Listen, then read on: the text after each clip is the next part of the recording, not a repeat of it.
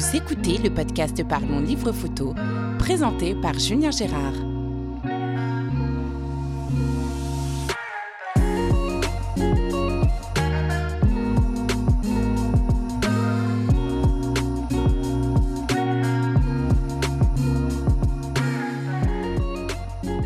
Bonjour et bienvenue sur ce nouvel épisode du podcast Parlons Livre Photo. Je suis très heureux aujourd'hui d'enregistrer dans cette belle ville d'Essaouira.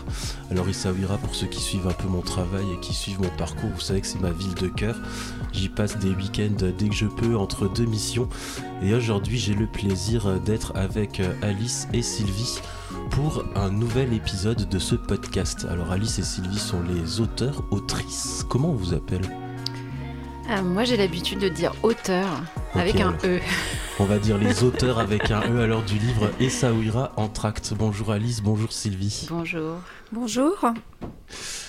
Alors on va parler du livre tout à l'heure parce que avant j'aimerais un petit peu euh, vous connaître, les auditeurs aussi, je pense qu'ils aimeraient savoir qui est derrière euh, ce livre. On va commencer par euh, Sylvie, la photographe, c'est ça?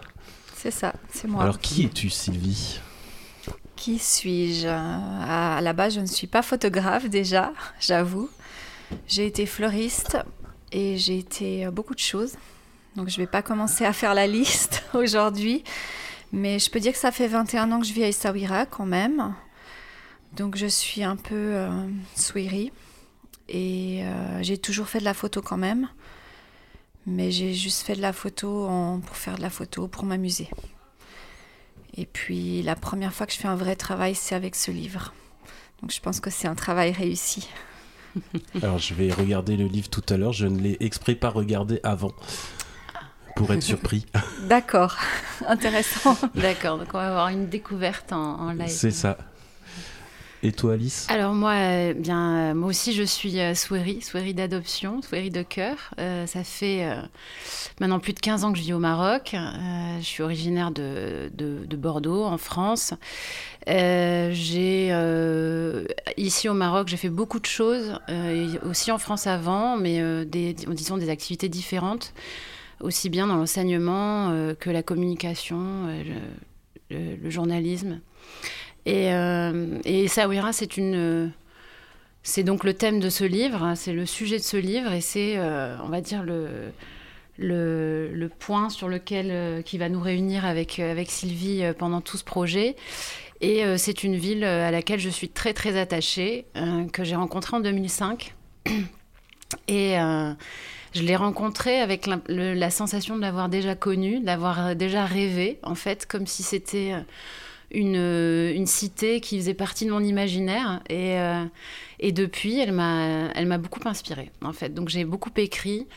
Ce qui est euh, lié, on va dire, à l'histoire du livre et à notre rencontre avec Sylvie autour de ce projet, c'est aussi le fait que j'ai écrit pendant longtemps sur, euh, sur cette ville, sur son, son, patrimoine, son histoire, à travers un, un guide en ligne qui s'intitule Made in Essaouira et sur lequel j'ai beaucoup, beaucoup travaillé. Euh, et donc euh, voilà, c'est une ville qui m'a inspirée et pour laquelle j'ai travaillé, œuvré. J'ai beaucoup plébiscité euh, son histoire et qui continue aujourd'hui encore de, de m'interroger et de me, de me séduire. Voilà. Alors tu m'as volé deux questions. Ah. c'était comment as-tu atterri à Essaouira? Donc tu as commencé à y répondre, donc c'était en 2005, c'était dans quelles circonstances? Alors moi, j'ai atterri à Essaouira. moi, je suis, je suis venue au Maroc pour rejoindre euh, la personne qui deviendra mon mari et le père de mon fils, en fait. Hein, c'est une histoire d'amour, comme beaucoup, euh, beaucoup d'histoires euh, d'ailleurs de voyage et de déplacement. Et, voilà, donc j'ai visité Saouira pour la première fois en 2005, pas pour m'y installer. Et puis, puis finalement, quand le projet a, évolué, le projet de, vie a évolué, j'ai décidé de vivre au Maroc et c'était dans cette région parce que justement Essaouira était un vrai coup de cœur. Et d'ailleurs, euh, je l'avais moi aussi beaucoup photographié à l'époque parce qu'il y avait, euh, il y avait des choses qu'on avait besoin de, capter, en tout cas à ce moment-là. Voilà, donc euh, Essaouira, et puis j'ai trouvé, j'ai travaillé ici assez rapidement aussi. Voilà. Alors la deuxième question que tu m'as volée, c'était est-ce que tu peux me parler de ton média? Mais avant, je voudrais savoir comment toi, Sylvie, tu es atterri au Maroc. Comme Alice. 2001, j'ai rencontré un homme qui vivait ici, un Marocain. Donc. Le même? Non. non, pas le même. et puis, euh, j'avais jamais pensé venir m'installer au Maroc. Mais j'ai pas forcément aimé Saouira la première fois où je suis venue. Je sais pas, c'était assez particulier. C'était l'été, il y avait beaucoup de vent. Il faisait très froid. Mais voilà, je suis tombée amoureuse de cet homme et puis surtout l'opportunité de se déplacer. J'avais fait le tour du monde, j'avais été vivre en Pologne pendant trois mois, mais il faisait trop froid, j'étais pas restée. Donc en fait, c'était c'est toujours l'opportunité de faire une nouvelle chose, ce que j'ai fait un peu toute ma vie. hein. Et du coup, ben, je suis venue vivre, euh, en- ça, voilà, ça va faire 21 ans, en janvier. Et puis les, les premières années, c'était assez difficile, hein. je dois dire, euh, s'adapter à la culture. Je vivais en Médina aussi. La culture, euh, la, la religion, enfin, apprendre l'arabe. Il faut faire sa place. Donc c'était pas facile, mais c'était justement intéressant de vivre en Médina parce qu'on était au cœur de l'action. Maintenant, je pourrais plus y vivre. Et puis voilà, en 2005, j'ai eu mon fils. Et ça fait voilà 21 ans que je suis là et que j'ai fait euh, des tas de choses pour en arriver au livre. Alors euh, là, on est chez toi, Alice, en plein cœur de la Médina, justement, de la vieille Médina historique à Dessaouira. Et toi, Sylvie, tu me parles de euh, vivre en Médina. Il y a une différence entre vivre en Médina ou vivre à l'extérieur? C'est quoi la différence? Parce que moi, en tant que touriste, je viens toujours en Médina, en fait. Oui, c'est normal. Tu viens pour 2-3 jours, tu veux rester au cœur de l'action. Mais ce qui est pas toujours facile de vivre en Médina, déjà, tu n'as pas un accès direct euh, en voiture devant chez toi, par exemple. Et puis le, le fait qu'il y a tout le temps tous ces gens qui sont dans la rue et dès que tu sors de chez toi, tu es tout le temps observé et tout le monde sait ce que tu fais, où tu vas. C'est ce qui m'a dérangé à la longue. et pour emmener mon fils à l'école, bah, il fallait traverser toute la Médina, aller à l'école, revenir. Et à un moment, j'ai dit c'est trop, j'ai plus envie. J'ai quand même passé 7 ans en Médina, c'est pas rien. Un cycle. Donc il y a une grande différence, oui. Après 7 ans dans une Médina, est-ce que euh, tu te fais encore alpaguer dans la rue ou non? C'est bon, euh, on sait que Ah toi, tu vis Non, sur non. place. Et... Encore parce que les, les, les marchands changent régulièrement. Donc tu as toujours des gens qui arrivent qui t'ont jamais vu. Puis tu as ceux que tu connais depuis 21 ans. et toi, Alice? Euh, alors moi, moi je vis depuis pas longtemps finalement dans la Médina pour le coup. euh, c'est euh, et puis c'est une histoire de, de hasard tout ça parce que euh, j'avais pas prévu de vivre ici et euh, voilà j'ai trouvé cet endroit, euh, plus particulièrement cet appartement dans lequel je me suis sentie bien. Mais moi j'ai beaucoup aimé vivre euh, euh, dans la ville, euh, en fait dans la ville ou dans des endroits où il y a, pardon, il y a une vie, euh, il y a une vie, une vie familiale, une vie locale euh, qui est euh, qui est très présente. Donc là, ici, c'est un petit peu particulier, c'est un coin de la Médina très très calme. Et euh, donc c'est un petit peu préservé, mais euh, c'est vrai que c'est pas évident. euh, voilà. Et sinon, pour le regard que, portent les gens ici sur nous, bah, moi, il se trouve que. Alors, il y a toujours des personnes qui nous renvoient au fait que, bon, on ressemble à, à nos congénères européens, puisqu'on est assez européenne, Sylvie et moi-même. Donc, c'est vrai qu'on Euh, peut être. Non, je- la Suisse n'est pas en Europe. Ah oui, en plus. Je parlais de la géographie européenne alors. On va pas parler de l'administrative. Je me permets de te chambrer un peu parce que j'ai vu avant qu'on enregistre que vous chambrez pas mal sur l'accent euh, suisse. Ouais, Oui. vrai. Non, non, c'est vrai. Mais Donc, notre euh, avantage, c'est que quand même, même si on parle pas couramment l'arabe, eh ben, on sait répondre aux gens, on sait saluer. Donc du coup, ils comprennent tout de suite qu'on parle l'arabe. Un chouïa. Un Ouais. chouïa avec quand même un accent. Parce qu'il y a aussi ça, si tu commences à bafouiller, ben on voit que tu commences, tu sais pas trop prononcer. Après, je prononce pas tout très bien. hein, Mon fils se moque constamment de moi, mais quand même, il voit tout de suite qu'on est là installé. Oui, puis on, enfin, on finit par nous connaître. Ça reste un petit village, hein, Essaouira. Donc, euh, les gens nous, nous voient, euh, nous voient passer, savent ce qu'on a fait. Puis, puis euh, de par euh, certaines de mes activités, j'étais amenée à rencontrer beaucoup de personnes et à les interviewer ou à voir découvrir leur travail, les faire parler d'eux. Et donc, c'est vrai que du bouche à oreille, parce que c'est comme ça que ça fonctionne, et très très vite ici, on sait que telle personne est. euh, voilà, habite ici, euh, a ou pas un enfant, est marié, euh, vit depuis combien de temps, quelles, quelles sont nos activités. Donc il y a ce côté très très petit village à Essaouira, qui a donc son bon côté, ses mauvais côtés aussi, mais voilà. Donc on est identifié. En général, Ça, oui. voilà, ça y est. les gens nous, Quand nous on est reconnaissent. petit en France, on joue à un jeu qui s'appelle le téléphone arabe, ça marche Ouais. comme ça? Ouais, ça marche. Et du coup, tout est déformé ou non, ça va, on reste fidèle euh, au propos, au propos initial? Euh, Ça dépend pourquoi. ça dépend. Mais il y a beaucoup. euh, oui. Non, non. Mais en tout cas, on dit toujours qu'il n'y a pas de fumée sans feu. Donc, quand des infos circulent, il y a, on sait qu'il y a, y y quelque chose. euh, Il y a du vrai. Voilà. Mais oui, euh, on dit, on a l'habitude de dire ici que Radio Médina, c'est. C'est euh, la meilleure radio, la plus rapide, euh, voilà. Donc euh, ouais, c'est vrai, ça marche. Ça marche Tu peux me parler un petit peu de ton média, Méline euh, Essaouira Alors euh, oui, euh, j'ai alors pour pour, euh, pour commencer, c'est vrai que c'est un média que j'ai euh, piloté et que j'ai nourri. euh, alors pas tout le temps toute seule, mais pendant une dizaine d'années, euh, qui est sur le qui est euh, sur internet. Et ça fait euh, maintenant euh, quelques mois que j'ai mis de côté cette activité. Donc euh, il fait partie de l'histoire euh, du, du livre indirectement puisque il a euh, aussi euh, fait que Sylvie et moi on s'est côtoyés, on a travaillé ensemble, on s'est euh, on s'est vu, elle a pu me lire, etc. Mais aujourd'hui, c'est euh, c'est un média qui, qui est un peu mis en stand-by, on va dire. Mais voilà, c'était le but de ce site, c'était de faire à la fois un guide et un site d'information complet sur la ville, avec de l'info vérifiée, des articles que j'ai toujours pris le soin de rédiger avec dans, dans le but de mettre en valeur l'activité de la ville et, euh, et de voilà de la mettre en avant. Donc on était vraiment sur euh, sur la valorisation des Saouira, sa région, ses talents, ses savoir-faire. Et pour moi, ça a été un formidable moyen de rencontrer des gens, de me documenter, de, de parler de sujets euh, pour lesquels j'étais pas forcément légitime en tant que monsieur, madame, tout le monde, d'entrer dans des lieux. Euh, C'était une carte euh, aussi pour moi de, pour visiter des bâtiments. et voilà, et vivre des moments absolument exceptionnels, notamment dans le cadre des festivals qui, qui rythment la vie des Saouéras. Et, et toutes ces rencontres qu'on peut faire ici, dans ce, ce pays euh, et cette ville euh, complètement multiculturelle. Donc euh, ça a été une expérience euh, extra, vraiment.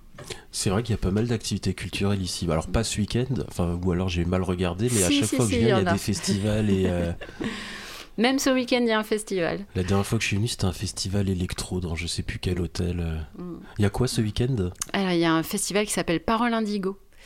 Euh, qui est organisé par l'Institut français avec, euh, en partenariat justement avec euh, Parole Indigo qui, est, qui a une version en France et qui fait euh, cette année son, son, son double, son double euh, à Essaouira. D'accord. Voilà. Donc c'est en cours. Bon alors je diffuserai l'épisode en janvier, donc ce sera trop tard. Ce sera trop tard. Pour la prochaine édition, voilà, pour les auditeurs qui veulent Voilà. se rendre à Essaouira au mois de décembre. Euh, on va parler un petit peu photo. Alors toi, euh, Alice, tu fais de la photo, mais tu n'as pas de photo dans le livre, tu as fait que les textes, c'est bien ça? Oui, alors moi je fais la photo vraiment comme euh, je pense beaucoup de gens en font, c'est-à-dire euh, par goût, par, euh, par plaisir, mais euh, pas du tout de façon professionnelle et sans aucune prétention. Mais j'ai toujours euh, fait de la photo et aimé la photo, grandi avec des photos. Et elle fait des très belles photos. Mais elle a fait les textes du livre, mais elle a aussi piloté la maquette hein, Oui, qu'on a faite sur son ordinateur. Donc c'est Vous aimez bien me voler mes questions, j'ai l'impression. Pardon. c'est comme ça. Je devrais les afficher Désolée. en grand. Comme on est deux, en plus, on va, on va C'est s'envoler plus deux fois Non, plus. non, mais il n'y a pas de souci, c'est c'est plutôt bien, ça veut dire que mes questions étaient bien vues, c'est déjà pas mal. Voilà. Donc je, fais de la photo et j'aime la photo depuis toujours. Et c'est. euh, voilà, j'ai- j'aime beaucoup le travail de Sylvie. Et toi, Sylvie, t'es tombée dans la photo comment, quand? Bah en fait, mes parents se sont rencontrés à un cours de photo. Donc ils ont toujours fait de la photo. Et puis ben voilà, à l'époque, hein, dans les années 80, tu vois les appareils photo ce que c'était, mais euh, ils me prêtaient leur appareil et puis je prenais des petites photos de mes sœurs, des choses comme ça. Et puis pour mes 18 ans, ils m'ont offert un bel appareil photo. C'était encore de l'argentique, évidemment. Et puis euh, voilà, petit à petit. Mais moi, j'aimais surtout, quand je vivais ici au Maroc, faire de la photo dans ma belle famille, la photo dans les campagnes des enfants, enfin de la vie de famille marocaine qui c'est tellement intemporel en fait, on a l'impression qu'on est toujours 200 ans en arrière et c'était ça qui me fascinait. C'est ça un peu ma passion. C'est vrai qu'en plus, on voit pas beaucoup de photos de famille marocaine. euh, C'est une question euh, que j'allais poser ou j'allais y venir. comment la photo est perçue au Maroc? Parce qu'en tant que touriste, pour moi, c'est un des pays les plus compliqués. Si... Enfin, moi, je suis fan de portraits. Ici, c'est très, très difficile. C'est difficile. Il y a beaucoup de gens qui veulent pas. Il y a des, des gens qui t'appellent pour être photographié. Quand, quand on est en famille, ça n'a rien à voir. Puis après, il y a toujours cette question du droit à l'image. Donc en fait, on peut pas. On a fait très attention parce que même dans le livre, c'est risqué. Mm. donc. Euh, ces photos de famille, ben, je peux en mettre un peu sur Instagram, mais en fait, c'est pas vraiment utilisable. Enfin, peut-être qu'ils voudraient, mais euh, on peut pas normalement. Après, il y a des gens qui le font dans des livres, mais logiquement, tu n'as pas le droit de mettre des photos et c'est un grand risque. On n'a pas le droit, c'est euh, au niveau de la loi que c'est comme ça? Oui, oui, c'est au niveau de la loi. Hein. C'est quand même euh, très protégé au Maroc le, droit à l'image. Donc il faut faire attention entre les bâtiments. J'ai appris après, mais il faut que le bâtiment ait plus de 70 ans pour pouvoir être publié dans un livre. Sinon, il est encore propriétaire de des propriétaires. Il n'a pas le droit d'être mis euh, dans un livre, par exemple. Alors on a une loi un peu comme ça en France où euh, les, les, bâtiments d'architectes euh, en fait sont protégés par le droit d'auteur des architectes. Et du coup, on peut les photographier, mais il faut pas que ce soit eux euh, l'élément principal. Euh, faut pas que ce soit le bâtiment l'élément principal de la photo. Faut que ce soit dans un ensemble. Alors c'est toujours très compliqué. Je crois qu'à Lyon, il y avait eu euh, le problème sur l'opéra, il me semble. Et le photographe avait gagné parce que l'opéra faisait partie d'un ensemble. C'était la place, je sais plus quel est le nom de la place. Et au Maroc, j'ai l'impression que c'est encore plus strict alors. Bah oui, il y a toutes euh, les mêmes législations et si on fait un livre, ben, il faut faire super attention à ce qu'on fait. Donc effectivement, ça serait intéressant de faire un livre avec beaucoup de portraits, beaucoup de scènes de vie, hein. mais on a à chaque fois généralement des gens de dos ou des gens qu'on ne reconnaît pas. Mais c'est très délicat en fait. Et après, c'est un peu, euh, je, me permets de rebondir là-dessus, mais c'est euh, un petit peu une démarche aussi. Et ça dépend ce qu'on se permet et, dans quel, euh, dans quel euh, état d'esprit dans quelle démarche on est.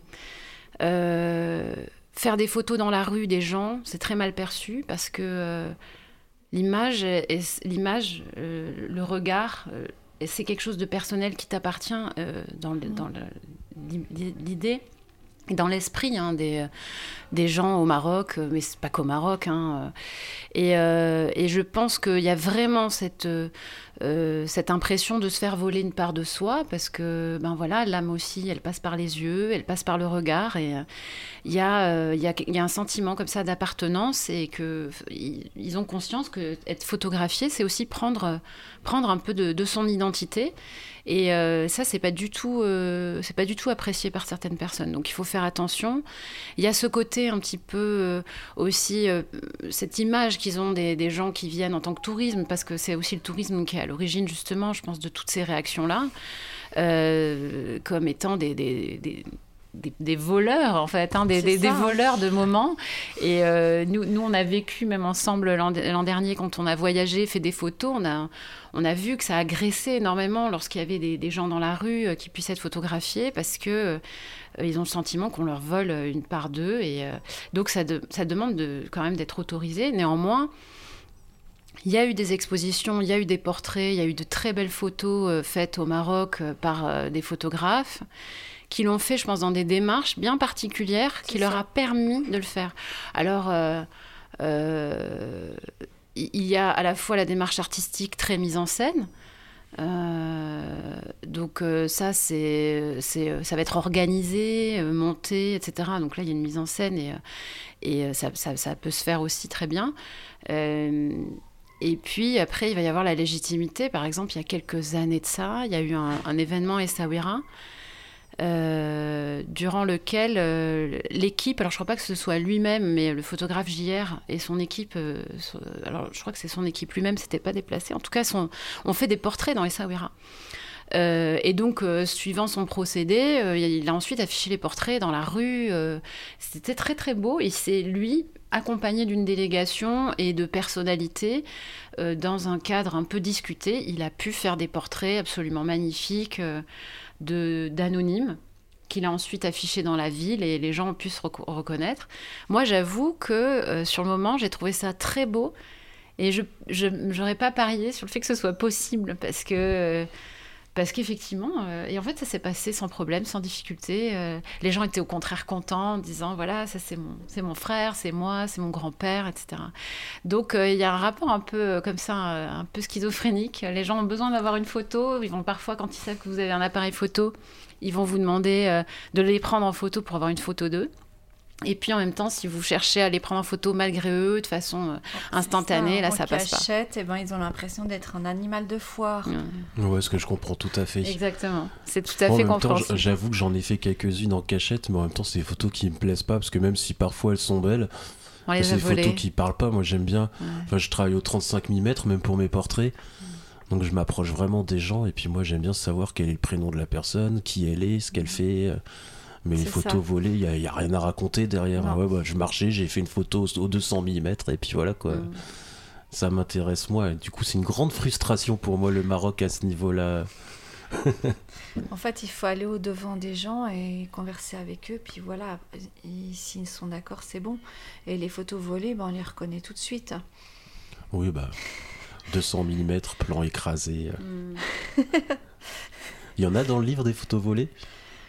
Il y a des photos volées, mais justement, on ne reconnaît pas vraiment les gens. Enfin, si, le marchand de légumes, mais justement. Il y en a, ouais, il y a lui. Il y a, lui, il y en a très peu. Puis celui qui est derrière la cage de foot, bon, bah, du coup, ça coupe ses yeux. Mais en même temps, je pense qu'on peut quand même reconnaître que qui c'est, mais c'est une photo volée, mais c'est pas vraiment un portrait non plus. Ouais, mais elles sont pas vraiment volées non plus en même temps, parce que comme vous êtes sur place, c'est des gens que vous connaissez, enfin que vous connaissez ou du moins vous avez une interaction avec eux. La euh, personne, elle veut passer, elle voit que je suis en situation que je vais prendre en photo, qu'il y a que moi. Bon, bah il mm. continue à passer quand même. Il sait pas. Est-ce que j'attends qu'il passe pour prendre la photo? Est-ce que justement j'attends pour le prendre lui parce que j'ai besoin d'une silhouette dans ma photo? En fait, c'est ça. C'est une petite silhouette qui va habiller la photo. Parce qu'on ne peut pas avoir un livre aussi qu'avec euh, des fleurs, des paysages. Euh, il faut qu'il y ait de temps en temps une silhouette. ou, bah, voilà. Un peu de vie, quoi, un peu d'humain dedans. c'est exactement ça. tu disais avant, euh, Alice, que c'est un peu le tourisme qui a amené à cette, cette appréhension de la photo au Maroc. Et effectivement, quand on alors à Essaouira, je sais pas, mais à Marrakech, il y a un musée euh, de la photographie où on voit plein de vieilles photos mm. anciennes avec des gens dessus. Et après, mais ça c'est vraiment très vieux. Et j'ai l'impression qu'après il y a eu l'essor du tourisme et qu'au Maroc il manque tout un pan. Mm. Euh, de, enfin, de la vie au Maroc pendant des décennies et des décennies à cause de ça, non? C'est possible. Moi, je ne connais pas trop hein, l'histoire, comment ça a évolué la photo, mais je pense qu'effectivement, alors je ne sais pas non plus dans quelles conditions, Pardon. Ces photos avaient été faites, les, photos anciennes qu'on voit en noir et blanc, etc. Est-ce que c'était de la mise en scène? Est-ce que les gens euh, étaient euh, d'accord? Est-ce qu'ils étaient contraints Ou est-ce que voilà Mais je pense qu'effectivement, il y a plus de témoignages. C'était plus simple. Le rapport à la photo était plus simple. Et, euh, c'est vrai que ça s'est enfin moi j'interprète ça comme ça, le tourisme de masse, le fait d'être devenu un lieu de visite euh, où les gens viennent euh, se servir, vivre des moments pour eux et euh, prendre des souvenirs pour eux. finalement, ça a été, je pense, mal perçu et l'essor du tourisme au Maroc, ben, je pense qu'il a explosé depuis les années 90, je pense, et jusqu'à nos jours. Mais l'explosion, c'est justement depuis qu'on prend des photos avec, la, avec le téléphone. Tous ces gens qui prennent des photos au téléphone, la plupart, ils n'ont pas d'appareil photo, ils ne prenaient pas de photos. Avant, on regardait avec les yeux, maintenant, ils arrivent, ils sortent. Ils regardent plus avec mm. les yeux, automatiquement, chaque chose, ils prennent en photo. Donc les gens, ils sont toute la journée pris en photo, sous toutes les coutures, je pense. Ces marchands, ces gens dans les souks. C'est pour ça mm. qu'on voit certains endroits où c'est marqué pas de photos. Ouais, mais ça, c'est assez récent le téléphone. Parce qu'il y a 10 ans, les téléphones qui faisaient des photos, il n'y en avait pas et c'était déjà très compliqué. Voilà, mais depuis 10 ans, je pense que c'est là où ça a aussi changé. Puis je pense que ça dépend comment on aborde les gens. Si on arrive en se cachant et puis justement en n'étant pas ouvert vers la personne, si on regarde la personne, on la salue et que, eh ben, je pense qu'il y a. Même, même comme ça, on me refuse toujours. Euh. Ouais, ouais, ah ouais? Ouais. Non, mais je pense qu'il y, ah y, a un état d'esprit qui s'est développé de la protection, en fait. Hein. Au Maroc, euh, le Maroc, de façon générale, a aussi voulu un peu protéger, euh, protéger son identité, son histoire, son patrimoine, ce qui est tout à fait bien. Et je pense aussi que les, les personnes ont voulu, euh, face à cette, cette, cette, ampleur, ce développement du tourisme, et ont voulu aussi peut-être protéger leur image, leur vie. Pour, la, pour l'anecdote, moi j'ai été un, jour, je me rappelle, on était avec mon mari et mon fils dans, notre maison, dans un petit village où on vivait il y, a, de ça quelques années. Et, donc les gens venaient et photographiaient notre maison et nous photographiaient dans notre maison. Et, franchement, quand on vit cette situation, c'est très déplaisant parce qu'en fait, euh, c'était des, Français qui étaient en vacances euh, dans ce village et, euh, et donc j'ai compris un petit peu ce qu'on peut ressentir quand on, quand on est voilà, en train de faire le couscous dans sa maison, en famille, etc. Et que des gens passent et se disent Ah, mais l'image d'Épinal, je vais la prendre en photo. Moi, la première, je la trouve tellement belle, cette image, parce qu'elle m'évoque quelque chose de, de beau, d'authentique. Mais c'est vrai que quand on est dans cette situation, eh ben, euh, voilà, moi, mon réflexe a été de dire écoutez, venez me voir, vous me voyez, je suis chez moi, dites-moi bonjour si vous voulez prendre une photo. ne la volez pas, s'il vous plaît. Quoi, parce du coup, il la voulait plus parce qu'il voyait que t'étais eh ben française. Non, euh, voilà. c'était pas intéressant, c'était pas assez authentique. Raté. Il y a une volonté aussi au niveau du gouvernement. J'ai l'impression que j'ai jamais vu un pays aussi compliqué à la douane pour rentrer avec du matériel photo. Moi encore là, quand je suis arrivé euh, vendredi, euh, oui c'est ça, vendredi, à Casablanca, à la douane, ils m'ont nouveau embêté parce que j'avais deux boîtiers, parce que j'avais des gros objectifs. Euh. Non, mais ça, c'est plus large. La sécurité, c'est un enjeu national qui est pris très au sérieux. Et c'est un endroit, le Maroc, c'est un endroit très sûr. On est, on a vraiment le sentiment de rien risquer ici, en fait, euh, contrairement à ce que peuvent croire les gens qui, nos familles en, Europe et en Suisse, qui, euh, qui peuvent se, des fois se dire ah mais euh, non en fait la sécurité est prise très au sérieux et le matériel technique est considéré comme un outil susceptible, soit de porter atteinte. effectivement hein, à l'image ou voilà mais donc il y a une protection en fait c'est un état d'esprit de protection pour protéger les gens le territoire et c'est vrai que c'est compliqué. Euh, d'ailleurs, euh, tu pourrais certainement pas venir avec ton drone. Euh, ah non, j'ai essayé, c'est compliqué. Et voilà, donc ça, ça demande des autorisations spécifiques avec les ministères impliqués. Et après, c'est possible. Mais voilà, c'est très rare. Donc nous, on n'a pas de, on n'a pas de, de, drone qui vole au-dessus de nos têtes. Ici, on a un, c'est par autorisation gouvernementale, locale, avec des, des documents. Ça s'obtient mais il faut faire les démarches, effectivement. c'est très très compliqué, parce qu'après le livre du Bénin vu du ciel, je voulais euh, continuer, et euh, vu qu'au Maroc c'était compliqué avec les portraits, je me suis dit, bah, je vais faire euh, le Maroc vu du ciel. Non, non, non. et en plus, ça, ça c'était en 2017-2018, les drones c'était assez récent encore. Mm. Et même, même avec des bons contacts qui connaissaient de mm. bonnes personnes au Maroc, ça a été. Euh, enfin, j'ai lâché l'affaire, euh, j'avoue. Euh. Oui, il y a des personnes qui ont des sociétés ici, qui sont identifiées, qui sont autorisées à manipuler des drones. Mais même sur certaines zones, il faut des autorisations pour survoler la zone. par exemple, à Essaouira. moi, j'avais travaillé sur quelques documentaires, reportages vidéo pour, le, pour Essaouira, et c'est vrai qu'il a fallu des autorisations pour survoler la ville tous les sites historiques, etc. Donc ça, c'est très important. Donc euh, voilà, mais tout peut se faire, mais il y a des démarches, ça peut être long, et euh, toujours en coopération avec euh, les, les représentants locaux, etc. Donc voilà, c'est vrai que le Maroc protège aussi pas mal. Et il faut pas jouer, faut pas jouer avec la douane, hein, parce que l'aéroport, il confisque et... Mhm. Je crois que le, prix demandé pour récupérer le drone est parfois plus cher que le drone en lui-même. C'est possible. et ils voient tout à la douane. Là, quand je suis arrivé, ils ont vu les trois micros. Euh, c'était panique générale. Un espion, attention. Mais après, une fois que le contrôle est passé, euh, voilà, c'est. Si tout est vérifié, en général, ça se passe bien. Il y, a un sourire et puis c'est parti. C'est ça. Moi, ils avaient peur que je les revende. Je vais pas les revendre, j'en ai besoin moi pour mm. travailler. Ah oui. Comment vous êtes rencontrées toutes les deux bah en fait, ça fait tellement longtemps que je pense qu'on peut pas savoir. On s'est rencontrés, comme on rencontre les gens ici, euh, comme ça. Je pourrais pas dire. Des amis en commun, euh, je pense. Nos enfants qui se sont croisés, qui ont joué ensemble euh, au, foot sur une place des Sawira. ouais, c'est plutôt comme ça, ouais. Entre... On sait même pas quand. Non, ça peut. C'est parce qu'il y a longtemps. voilà, je pense que j'ai un, des plus anciens souvenirs, c'est nos deux fils, parce que Sylvie a un fils qui aujourd'hui a 18 ans. Il va avoir 18 qui ans. va avoir 18 ans et moi un fils qui a bientôt 15 ans.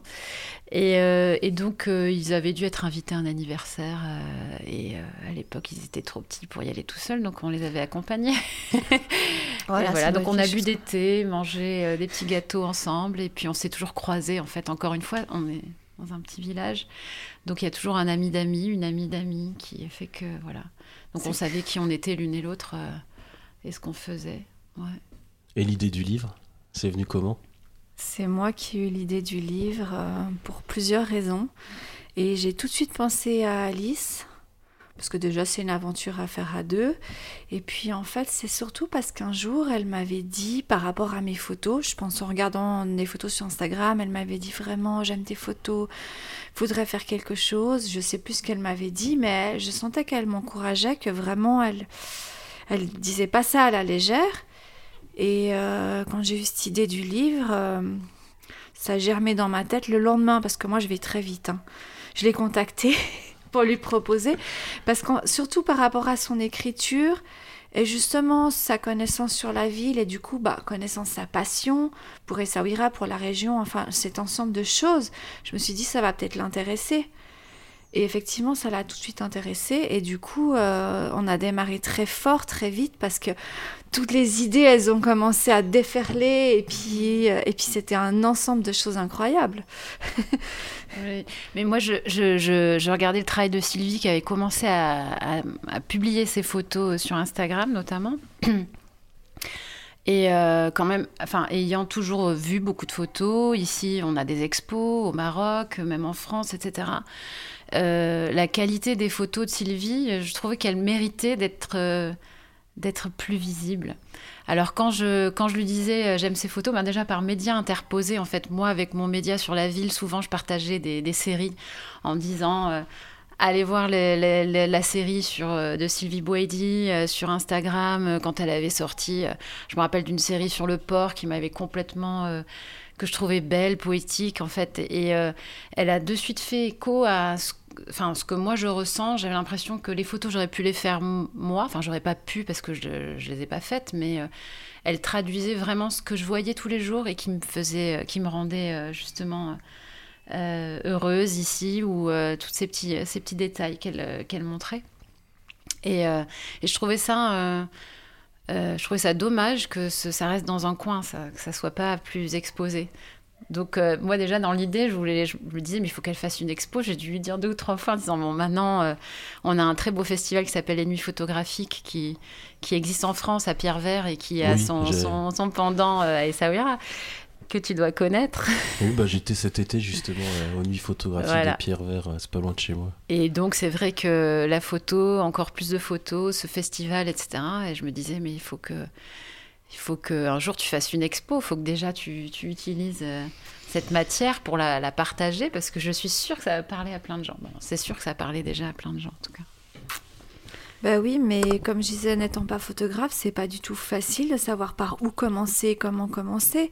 Et je pense que du coup, mon regard, il a changé quand j'ai découvert Instagram. Ça paraît très bête, mais tout à coup, et c'était Instagram de l'époque aussi, hein, c'était pas comme maintenant, il y avait vraiment, le flux était différent. Il y avait moins de pubs. Il y avait moins de pubs, ça n'avait rien à voir. et puis, euh, il y avait vraiment un flux, c'était, c'était en, en, direct, et puis on voyait pas les choses il y a trois semaines en arrière. Et j'ai commencé à découvrir ben, des photographes, des séries, ça commençait vraiment à me parler, à m'interpeller. Mais la même chose, moi j'ai commencé à mettre des photos un peu comme ci, comme ça. Au début, pas grand chose, je regardais. Mais oui, ça a été un déclic. Et en fait, j'ai été, euh, découverte par un photographe sur euh, Instagram qui m'a écrit en venant aux nuits photographiques des Sawira. On s'est rencontrés et qui m'a en fait beaucoup aidé, qui nous a aidé pour le livre et qui m'a qui dit que j'avais du potentiel. Et, et voilà, donc j'ai été aidée, merci c'est ce que quand on n'est pas du tout du métier, on pense pas qu'on va faire quelque chose avec. Alors tu me disais avant qu'on enregistre que c'est ton premier euh, job entre guillemets euh, en tant que photographe, c'est ça? Oui.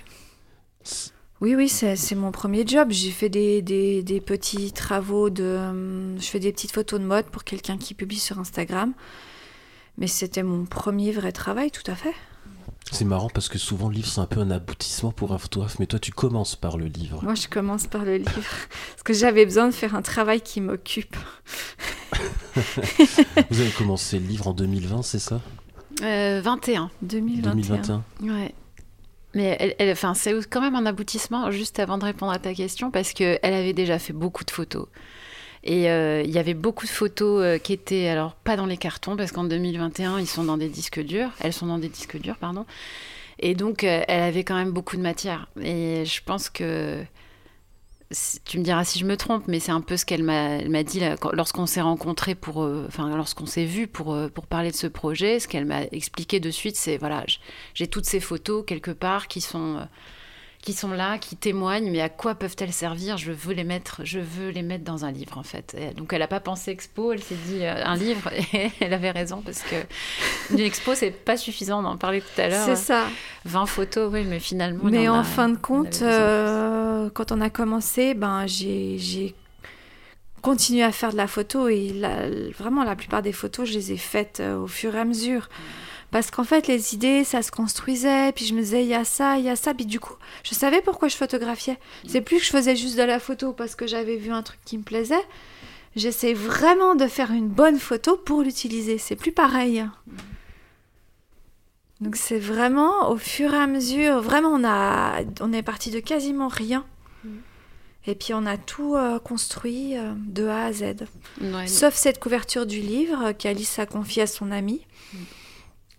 Oui, bon, on en parlera peut-être après, mais oui, Laetitia Lazerge, qui a signé la couverture. Il faudra absolument qu'elle ait son nom quelque part euh, cité, évidemment. On en parler tout à l'heure. Mais euh, oui, euh, j'avais noté. Voilà. non, oui, donc en janvier 2021, Sylvie me contacte, comme elle expliqué tout à l'heure. Elle me dit Est-ce qu'on peut se voir? On... Je lui dis oui, et là euh, à l'époque, euh, moi j'ai encore euh, la main sur le média, Medine Sawira, je sais qu'elle fait de la photo. On vient de traverser cette période de Covid terrible. c'est difficile en plus au Maroc, hein, voilà, ici, du pays. Ici au Maroc, c'était c'était dur, dur pour les gens. L'impact, il a été tellement radical, c'est-à-dire très vite, des personnes sont, sont sont tombés dans la misère ou la dépendance. Euh, alors la misère non, parce qu'au Maroc, la misère, on la laisse pas faire. Il y a énormément de solidarité. Mais dans un, une, menace de, de, la misère, en tout cas, euh, qui a été très vite euh, présente. Parce que, voilà, donc en fait, tout le monde était un petit peu en état de, de, choc et d'attente. Voilà, donc début 2021, on commençait à sortir un peu la tête de l'eau mais c'était encore très fragile. Et puis, euh, toutes les deux, nos activités étaient euh, un petit peu bouleversées, je pense, comme ça a été le cas pour tout le monde. Et je pense qu'on était à un moment où on a eu le temps de, réfléchir et euh, de se projeter dans quelque chose d'autre. Et cette proposition, donc elle me, elle me contacte, on, prend un café ensemble, elle me dit voilà, j'ai des photos, enfin, et j'ai envie d'en faire d'autres, je me sens je suis, euh, je me sens légitime aujourd'hui euh, pour en faire. J'ai été, euh, comme elle le disait, elle a été aussi, comment dire, confortée dans son, dans sa capacité, dans son talent par, par ses pairs, par d'autres très très bons photographes. Et donc elle me dit voilà, j'ai envie de faire un livre, mais j'aimerais bien le faire avec toi. J'aime bien, j'aimerais bien que tu, tu écrives et que et qu'on fasse ce projet ensemble. Donc moi j'ai accueilli ça avec beaucoup de d'honneur. J'étais très touchée qu'elle me contacte pour ça. Et euh, je, on en a parlé rapidement. Et puis je lui ai dit, écoute, euh, je réfléchis, mais je te dis vite. Et puis je pense dans la journée, euh, le lendemain matin, je lui dis, écoute, on y va. en fait, c'était déjà tout vu. on trace, voilà, on y va. Et puis finalement, ça répondait à toutes les deux un besoin. Je pense, un moment où on avait un peu de temps, on avait pris du recul par la force des choses. Euh, euh, et, je pense que toutes les deux, on avait un besoin créatif assez fort. Moi, finalement, euh, j'écrivais, je, produisais, je, travaillais, mais de façon très contrainte, très cadrée.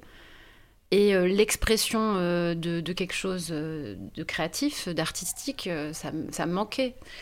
Et, euh, et donc on s'est dit là, c'est c'est le, mo- on va se créer notre petit, euh, notre petit endroit pour, euh, pour s'exprimer en fait. Et, euh, et ça a commencé comme ça.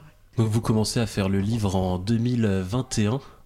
Est-ce qu'il y a un objectif de date derrière ou euh, non c'est c'est freestyle au niveau du, du délai pour euh, le livre? On se mettait des objectifs quand même. Ouais. J'ai la peine à me souvenir, mais on s'était dit, oui, euh, ça serait bien d'arriver. D'abord, il était très court, trop court, parce que moi, je... on avait parlé de juin pour la fin. Ah oui, vous commencez 2021 et l'objectif c'est euh, un livre en juin. En six mois, ouais. En- Oui. En, janvier 2021, on se dit, il faudrait qu'il soit fini en juin. C'est- c'est- c'est- Mais en fait, euh, en fin juillet, il y avait la, la maquette. Ouais. Ah quand même, c'est hyper rapide. Ben, on travaillait chaque semaine. Grosse pression alors pour les photographies Ou même Non. pas Non, même pas.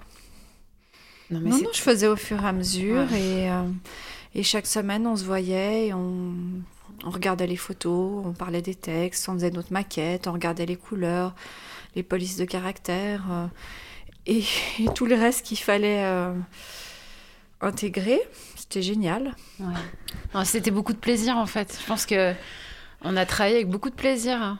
depuis le début. On était contentes. J'adore votre façon d'être détendu. Moi je me suis mis une pression d'enfer pour mon bouquin. Mais il n'y avait pas d'enjeu puisque c'était euh, C'est pour nous. c'était pour nous qu'on le faisait en espérant qu'on puisse le partager et avoir le financement. En fait, on avait juste que de l'espoir et envie de le faire. Donc on se disait allez, on, on va essayer de fabriquer l'objet.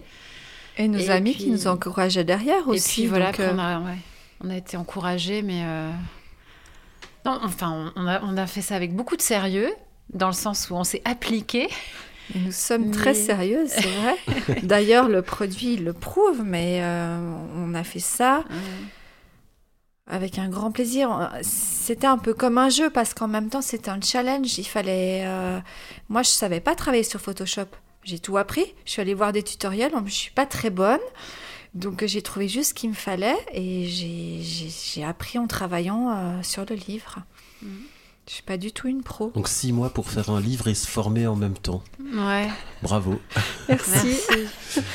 Et euh, la thématique du livre, donc c'était Sawira. Est-ce que vous avez tout de suite eu euh, une idée d'un fil conducteur pour les photos et les textes ou est-ce que c'est venu au fur et à mesure aussi euh? C'est super intéressant. Euh, ah non, on a d'abord euh, travaillé la matière, les photos, le- les photos qui existaient, ce qu'on avait. euh, le, le fil conducteur, c'était plutôt euh, quels endroits on veut mettre dans ce livre, quelles, en- quelles atmosphères. C'est ça, les atmosphères, Euh, qu'est-ce pour pas que ça soit un guide touristique. Ah, voilà. Ouais. La, la première chose, c'était surtout pas les cartes postales, euh, surtout pas euh, montrer ce qui s'est déjà vu mille fois, même s'il y a aussi des choses qui ont déjà été vues mille fois dans le livre, mais euh, sans vouloir à tout prix être euh, dans un délire underground, euh, c'était pas du tout ça, mais, on voulait euh, cherch- chercher ce qui, constitue notre quotidien, la vie des Sawira, être ici, vivre ici, l'avoir aimé, y avoir grandi, quelque chose qui, est de l'ordre du, du non descriptible, mais qui habite le regard tous les jours, c'est-à-dire qui va, qui va faire que euh, on a des visions quotidiennes qui identifient, qu'on identifie à Essaouira, et que tout, toutes les personnes qui ont connu ou visité cette ville vont certainement aussi identifier à Essaouira. En revanche, euh, une personne qui n'a jamais été à Essaouira peut ouvrir quelques pages du livre et n'absolument pas reconnaître, se, douter de l'endroit dont il s'agit. Donc, euh, des émotions. En fait, c'était ouais, c'était un peu ça le- le- la chose sur laquelle on s'est rejoints toutes les deux. euh, voilà. Et de toute façon, c'était le travail aussi de Sylvie à la base. Les photos de Sylvie, elles avaient cette espèce de regard très sensible, très poétique, euh, euh, d'instant volé. euh, qui euh, provoque cette émotion chez des gens qui connaissent l'endroit, qui ont déjà été là ou qui ont visité des lieux similaires et qui vont avoir cette émotion-là mais euh, éviter la carte postale on voulait, on voulait... et puis surtout euh, je pense que la, deuxième chose qu'on s'est dit c'est qu'il y a déjà eu beaucoup de livres sur Essaouira très bien faits très beaux Euh, il y en avait ils étaient tous sortis il y a quand même quelques années on parle de livres photos en tout cas où la photo était au cœur du, projet et on voulait aussi faire quelque chose de totalement différent. Il fallait surtout pas ni marcher sur les plates-bandes, ni refaire ce qui avait déjà été fait, parce que ça nous intéressait pas en fait. Oui, il fallait faire attention à ça. Et... Mais c'était vraiment raconter Sawira avec mon regard, ses paroles. Et puis après, ben, ça s'est construit petit à petit, parce qu'après, on a eu l'idée des trois chapitres. Mais tout ça, c'est pas venu la première fois semaine après semaine, mais en même temps, ça a été très vite. Oui, six mois, on peut dire que ça a été très vite. Mais voilà. Mais une fois qu'on a vraiment la matière, qu'on a commencé, elle avait les textes, on savait pas où on allait les mettre, mais elles étaient presque terminées. Donc chaque fois, elle me les lisait, puis après, elle pouvait reprendre un truc. Et puis, ben, en fait, même jusqu'à la fin, hein, j'ai enlevé des photos que j'ai changées parce qu'il y avait des photos trop carte postale ou il y avait des photos qui, qui n'allaient pas ensemble. On voulait vraiment que les photos se répondent avec des photos double page. Et vu qu'il est petit, eh ben, il fallait que la photo elle trouve sa place. Alors pour remettre un peu euh, le, dans le contexte pour les auditeurs, il est petit, néanmoins il y a quand même 270 pages. Oui. Il est gros. 6 mois, 270 pages. Ça fait une bonne moyenne euh, quotidienne, ça Oui. On aurait même pu en mettre plus, mais là, on a dit mm. stop, il faut qu'on arrête. Oui, ça doit rester un livre photo et pas une encyclopédie. Exactement. ça faillit. Comment vous avez fait pour les textes? Est-ce que tu envoyais les photos et tu écrivais derrière Ou est-ce que tu avais déjà. Enfin, tu écrivais toi de ton côté les textes? Oui, alors les textes, euh, c'était important euh, d'écrire euh, quelque chose qui, avait du sens. Alors évidemment, euh, je savais dans quel univers les textes allaient s'intégrer, parce que je connaissais le travail de Sylvie et on travaillait en continu là-dessus. Moi, j'avais déjà beaucoup de choses écrites dans ma tête ou pensées sur la ville que je voulais transcrire. C'était le moment, comme je disais tout à l'heure, c'était le moment d'être dans la, dans la création, dans quelque chose d'intime, de ressenti, d'émotif et pas du tout euh, de factuel sur euh, l'histoire de la ville, le patrimoine, etc. Je voulais absolument sortir de ça. Donc ça, c'est une autre chose qu'on a calé très vite. J'ai dit à Sylvie, si on fait ce bouquin ensemble, donc euh, le lendemain de notre première discussion, il faut que je veux pouvoir y mettre autre chose que ce que j'ai écrit pendant dix ans sur Essaouira. Je veux pas raconter la ville, je veux la raconter autrement. Et euh, donc, euh, il y avait déjà des choses dont je voulais parler. Donc, dès le début, j'ai dit à Sylvie, écoute, je vais te mettre euh, les textes, on les a partagés sur un document en ligne. Et, donc, je, je, lui ai dit, voilà, il y a des choses dont j'ai envie de parler, et je sais que ça va, on va pouvoir leur trouver de la place.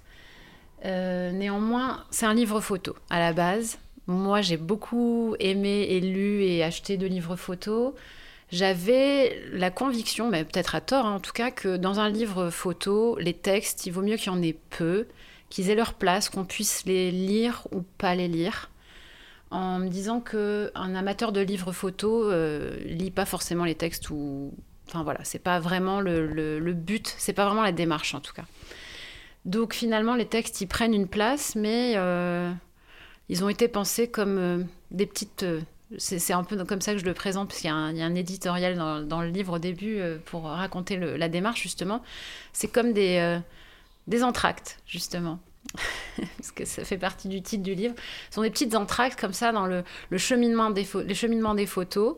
Il va y avoir euh, une réflexion, une, question abordée, un mot, une, sensation qui va être développée sur une page. Donc en fait, je voulais un texte, une page comme des petits euh, temps de pause dans la, lecture du livre. voilà. Et c'est poétique, hein, surtout. Et après, à chaque fois, on leur a trouvé une photo qui illustrait le, texte. Mais c'était important parce qu'en fait, ils sont très très beaux. Donc, il n'y a pas besoin d'en avoir beaucoup. Mais vraiment, ils racontent euh, les photos. Et c'était surtout pas, pardon, je juste insiste, le but c'était pas de commenter les photos. Voilà, euh, on voulait que les photos, elles aient leur poésie et elles laissaient la place à chaque photo. Et le texte, il raconte quelque chose qui peut être interprété avec les photos, mais euh, c'était pas du tout du commentaire d'image euh, ou du commentaire de photo, quoi. Mais c'est des mots sur ce que nous disent les photos. Ben, elle, l'a fait en mots, mais ça reste de la poésie. Je reviens sur euh, ce que tu disais à l'heure. Tu dis euh, tout à l'heure, tu disais euh, si on fait un livre, c'est marrant parce que là, ça fait à peu près une heure et demie qu'on est ensemble, qu'on tchatche. On a déjà bien tchatché en dehors de l'enregistrement. Et j'ai l'impression qu'en fait, c'était pas du tout si on fait un livre que le deuxième jour, c'était acté, on fait un livre. Oui, oui. Il y avait plus de retour en arrière possible. Non, non, on allait le faire. On allait le faire, même s'il restait, même s'il y avait que deux exemplaires, un pour elle, un pour moi, on le faisait. Ouais. C'est quoi le ratio à peu près entre texte et photo dans le livre C'est juste pour donner une idée aux auditeurs il approximativement. Il y, a une, il y a une dizaine de textes et le reste, c'est des photos. Ok. Voilà. Donc Ok. voilà, il y a 10-12 textes, 10-12 pages de texte. Hein, euh, plus du tout savoir. L'édito, un peu les remerciements, on va le rajouter euh, derrière avec euh, une page euh, un petit peu spéciale. Mm. Et après, il y a une dizaine de textes. Donc c'est vraiment euh, très peu de textes. Alors, encore une fois, c'était un peu, c'est comme ça que je l'ai abordé. Il y a des personnes qui m'ont dit, euh, on aurait bien aimé en avoir un peu plus, mais Faut écouter le podcast alors. voilà, c'est ça. Euh, Qu'est-ce que je veux dire? Avant d'enregistrer, on était en train de discuter sur euh, Essaouira, qui est une ville en pleine euh, mutation depuis quelques années, avec énormément de travaux de rénovation et de transformation. Et euh, vous me disiez tout à l'heure que c'était un petit peu le moment, vous avez senti que c'était le moment pour faire, euh, pour faire ce livre. Avant que les cho- choses changent trop. D'ailleurs, il y a des photos qu'on qu'on peut plus savoir où c'est parce que les murs peints, bah, ils ont été repeints. Puis on voit dans le livre qu'il y a des travaux. Sur certaines photos, ça se, ça se voit. Mais c'est pas grave, ça fait partie de la ville. De toute façon, les gens, ils savent que c'est tout le temps en travaux ici. Bah, c'est vrai que ça fait des années que je viens, c'est en travaux. On parlait tout à l'heure du port. Toi, tu dis que tu n'y es pas retourné depuis longtemps, c'est à cause des travaux et Bah en partie parce que ça m'a fait tellement bizarre quand ils ont cassé cette partie avec ces anciens euh, greniers à pêcheurs que je suis pas retournée voir. Mais euh, je sais qu'il est toujours là parce que moi je vis avec un marin donc euh, je sais que enfin un ancien marin mais il va, il va régulièrement au port. Si un jour le port n'est plus là, il me le dira. mais du coup, j'arrive pas à y aller. Et ce qui était important aussi, c'est qu'il y a une partie dans le livre, c'est le quartier industriel qui est quand même un, un lieu tellement spécial que les gens adorent et c'est difficile à photographier. Et on sait très bien qu'un jour il y aura peut-être plus rien, ce qui nous fait très peur. Donc il fallait aussi euh, le mentionner dans le livre en images. Sa place. C'est un très bon exemple. Le quartier industriel que tout le monde euh, a connu ici. euh, alors nous, on l'a connu euh, depuis les années 2000, euh, 2010, mais euh, bon, il a été au cœur de la vie euh, de certains Souéris pendant des années, les années 60, 70, 80, etc. Et euh, ce quartier aujourd'hui, il, se délite, mais euh, son âme, elle est très particulière. Et c'est exactement le genre de lieux qui ne sont jamais photographiés, euh, en tout cas jamais partagés sur les fameux réseaux sociaux ou dans les beaux livres photos, parce qu'effectivement, ça avait certainement jamais été perçu comme des lieux euh, emblématiques.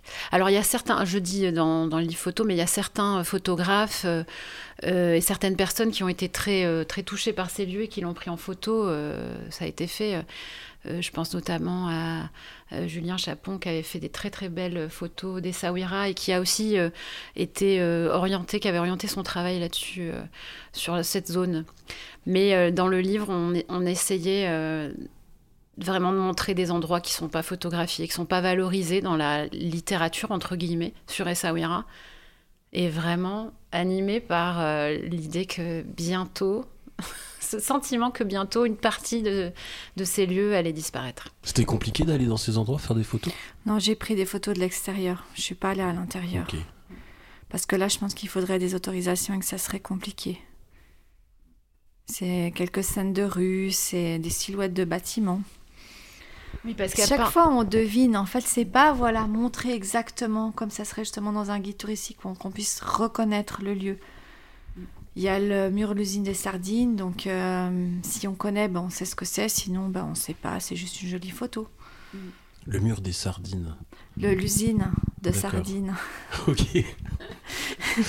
Moi, je visite toujours Essaouira en touriste. Et encore visiter, c'est un grand mot, parce qu'en général, j'y vais en week-end pour me reposer. Et je suis jamais sorti de la Médina, j'ai honte de l'avouer, mais bah non. Mais, mais je pense que c'est très fréquent et on, on- on a, on a vraiment tenu dans, dans ce livre à mettre en avant euh, d'autres territoires justement qui sont pas connus ou pas identifiés par les personnes, euh, en tout cas qui connaissent pas forcément Essaouira et sa région. Et on a donné euh, une place importante à la campagne, les alentours de la ville, parce que eux aussi méritaient d'être en photo. Et ça fait partie, enfin Sylvie et moi en tout cas, c'est des lieux qu'on aime beaucoup. Oui, puis je pense que c'était important. On peut pas montrer que la Médina, sinon voilà, on aurait été un touriste. Montrer la nouvelle ville et justement bah, cette campagne, parce que les gens qui vivent là, la plupart vivent quand même en campagne en fin de compte. Et les expatriés et beaucoup de Marocains qui vont venir travailler là ou des gens. Euh, puis c'est des campagnes très pauvres, puis des endroits très beaux. Et les gens, quand ils viennent à Essaouira, qu'ils y passent quelques jours, ils se rendent pas compte parce qu'ils n'ont pas accès à ça. Donc c'était bien de pouvoir leur montrer ce qu'il y avait à quelques dizaines de kilomètres autour. Ça m'amène à une question que j'aurais sans doute posée à plus tard, mais qui sont les clients, euh, qui sont les gens qui achètent le livre? Des touristes ou plutôt des gens qui ont un intérêt, euh, enfin un attachement à Essaouira Je crois de tout. Il a l'air de bien marcher dans les boutiques pour le tourisme. Il se vend aussi un peu à Marrakech quand même. Et puis, bah, les gens qui ont fait ces précommandes et les gens, oui, qui vivent ici. Euh, c'est quand même des gens qui ont soit ont été à Essaouira et veulent ramener un cadeau, un, souvenir. Euh, des gens qui connaissent déjà Essaouira. Parce que d'expérience, moi j'ai montré le livre à... Non, c'est pas moi, c'est ma mère d'ailleurs, qui a montré le livre à des personnes qui connaissent pas du tout le Maroc et Essaouira. Les meilleurs ambassadeurs, les mamans. Oui, mais alors parfois, bah oui, voilà, elle, ah, a été fantastique. elle a été fantastique là-dessus, hein, vraiment, et euh, pas que sur ça d'ailleurs. Mais euh, et donc elle, elle montre, euh, j'étais, j'étais là d'ailleurs ce jour-là. C'est toujours un peu gênant quand on, quand quelqu'un d'autre présente le livre ah devant, oui, devant je nous. Déteste oui, c'est très très très gênant. Mais c'est pas grave, c'est part d'une tellement bonne intention et puis. et en fait, j'ai vu que des personnes qui n'avaient jamais été au Maroc et encore moins à Essaouira ça les laisse relativement insensibles. En fait, parce que, euh, et c'est très bien parce que ça rejoint l'intention du livre, euh, c'est des personnes qui vont être sensibles à de la belle photo, de la photo. Euh, alors, ces photos sont très belles, mais la photo qui est volontairement très clinquante, époustouflante, des grands paysages, euh, des, des couleurs qui vont finalement être évocatrices pour tout le monde et donc s'approcher de la carte postale. Et une personne qui a jamais visité Sawera, je pense qu'elle va être elle va pas reconnaître quelque chose en fait. Et il y a une histoire de reconnaissance dans le livre. Il y a l'histoire de, de retrouver quelque chose qu'on a déjà connu. Et, euh, et effectivement, ce jour-là, donc ma maman montre le livre à une dame qui n'a jamais été au Maroc ou peut-être rarement dans sa vie et qui connaît pas Sawera. Et alors elle l'a feuilleté, mais voilà, oui, c'était pas le bah, moment visiblement. Oui, c'est bien. Euh, et puis elle l'a reposé. Et en fait, elle n'a pas du tout été accrochée. Mais il y a quelques personnes qui ont commandé le livre qui, à mon avis, sont jamais venus au Maroc, connaissent pas du tout Essaouira. Donc il y a des gens qui sont peut-être curieux de découvrir. J'ai pas eu le retour après, après qu'il l'ait reçu, mm. mais mais quand même des gens qui ont commandé le livre. Alors est-ce que c'est pour me faire plaisir? Je ne sais pas. des gens que je connais même pas vraiment. T'as vu quand on a partagé le lien donc il y a un peu de tout quand même. Mais ici, ben oui, je pense le touriste euh, et les gens qui viennent régulièrement, parce qu'il y a quand même ces gens qui reviennent chaque année à Essaouira et ces gens-là, ben ils ont un attachement. Mm. Donc du coup, ça leur, euh, ils ont l'attachement après à demeure. Mm. Ah l'attachement que je comprends, hein, je viens chaque année, donc. Mais c'est marrant, je trouve cette ville. Le... Enfin moi, ça me fait un effet. Je suis content quand j'arrive à Essaouira quand j'arrive en général avec la gare, à la gare routière de, de Supratour, là, je suis content d'arriver à cet endroit-là et puis de marcher, passer une porte et rentrer dans la Médina. Oui, oui. En plus, je m'y perds plus, c'est génial. c'est vrai. Tu parlais d'un lien, donc ça va me permettre euh, de continuer d'enchaîner sur euh, le crowdfunding que vous avez fait pour euh, financer le bouquin. ça coûte très cher à imprimer les livres et vous avez euh, décidé de partir sur une campagne de crowdfunding. Comment ça s'est passé? Bah ça c'était plus Alice parce qu'elle est plus calée là-dedans et euh, du coup elle m'a dit bah on peut faire comme ça. Donc je dis bah d'accord. Euh, puis on a étudié la chose. Moi j'avais pris contact avec l'imprimeur, donc on avait les devis, etc. Et on était parti sur 1000 livres. Et puis ben il fallait surtout faire une bonne présentation. Donc elle a, elle a préparé tout ça. Et puis c'était génial. elle travaille très très bien. Donc du coup ben ça a été assez vite. Et puis quand on a lancé, qu'on a envoyé les liens, bah voilà, il y avait, on a envoyé à beaucoup de contacts. C'est parti assez vite. Hmm. Ça s'est bien passé. Bah, le, le, le, crowdfunding, euh, c'est vraiment la, démarche euh, de, de l'indépendant. et depuis le début, en fait, euh, très vite, on s'est dit, on savait que ça allait coûter très cher de, faire un livre. Et donc, si on, on voulait vraiment faire un objet édité au moins à 500, puis 1000 exemplaires, enfin, au début, on savait plus trop, pas trop vraiment où on allait. Hein. Euh, et, en fait, on, a très vite fait le choix de, cette solution parce qu'on voulait être libre. En fait, euh, on, s'est dit non, on peut, pas, on va pas attendre qu'une maison d'édition euh, nous valide le projet. On veut le faire, on va le faire. on n'a pas envie aujourd'hui, en 2021, à l'époque post-Covid, d'aller chercher un financement, un mécène et risquer entre guillemets, parce que c'est toujours bien, hein, le mécénat c'est génial, mais euh, nous on n'avait pas de, on n'avait pas de légitimité, on n'avait jamais fait de livre, on avait euh, juste notre envie, euh, notre notre connaissance. Ça, donc on n'avait aucune légitimité pour être enfin aider, avoir eu un mécène, etc. Et, et en plus surtout on voulait être libre de A à Z du produit de ce qu'on faisait de ce produit-là. parce que quand on passe par un éditeur, on n'est pas libre. Euh. Voilà, on voulait, on voulait pouvoir choisir la couverture, on voulait euh, choisir les photos, on voulait que ça nous ressemble de A à Z. Et donc, euh, j'ai dit à Sylvie, écoute, on peut tenter le crowdfunding on connaît euh, suffisamment de personnes autour de nous, on a un réseau, euh, on va avoir un moyen de se faire relayer. J'avais aucun doute là-dessus. C'est ça, c'était tout de suite une, évidence. Et on s'est dit, voilà, on va, on va tenter le coup. On a vu combien il fallait lever de, fonds. Euh, et, on a tenté le coup et ça a marché. Donc on a, on a diffusé en septembre 2021, une fois que la maquette était finie que la couve, euh, la couverture était euh, terminée. Euh, et que le produit, on pouvait présenter une, on pouvait présenter le produit, le produit et avoir une idée très très certaine de, de son contenu. en septembre, on a lancé le crowdfunding pour deux mois, et en deux mois, on avait levé les fonds pour deux mois de campagne? Ouais, deux mois de campagne. Et on, long et On s'est dit que c'était le minimum. Ça va jusqu'à trois mois maximum. Mm. Mais euh, on a eu besoin de deux mois. Alors c'était assez compliqué parce que.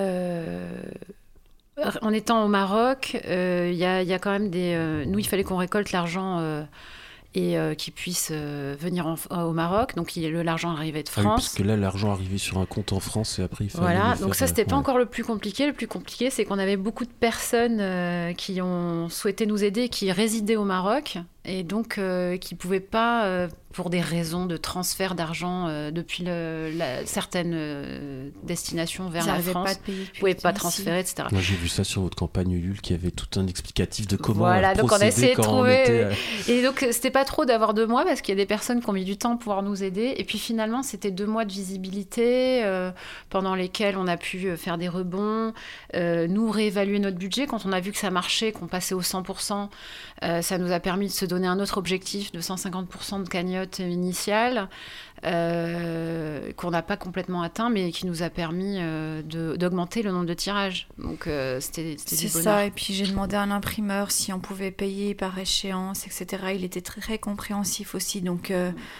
petit à petit on récoltait de l'argent, on lui payait des factures, et puis... D'ailleurs, la plus grande partie des livres est encore chez lui. Hein. D'accord. L'impression a été lancée pendant la période de crowdfunding ou après? Euh, dès qu'on a vu qu'on avait atteint les 100%, euh, euh, on a, on a lancé l'impression. Voilà. On savait qu'on allait avoir le, montant. un montant minimum, donc on prenait plus de risques et on voulait pas perdre trop de temps parce qu'il était déjà octobre.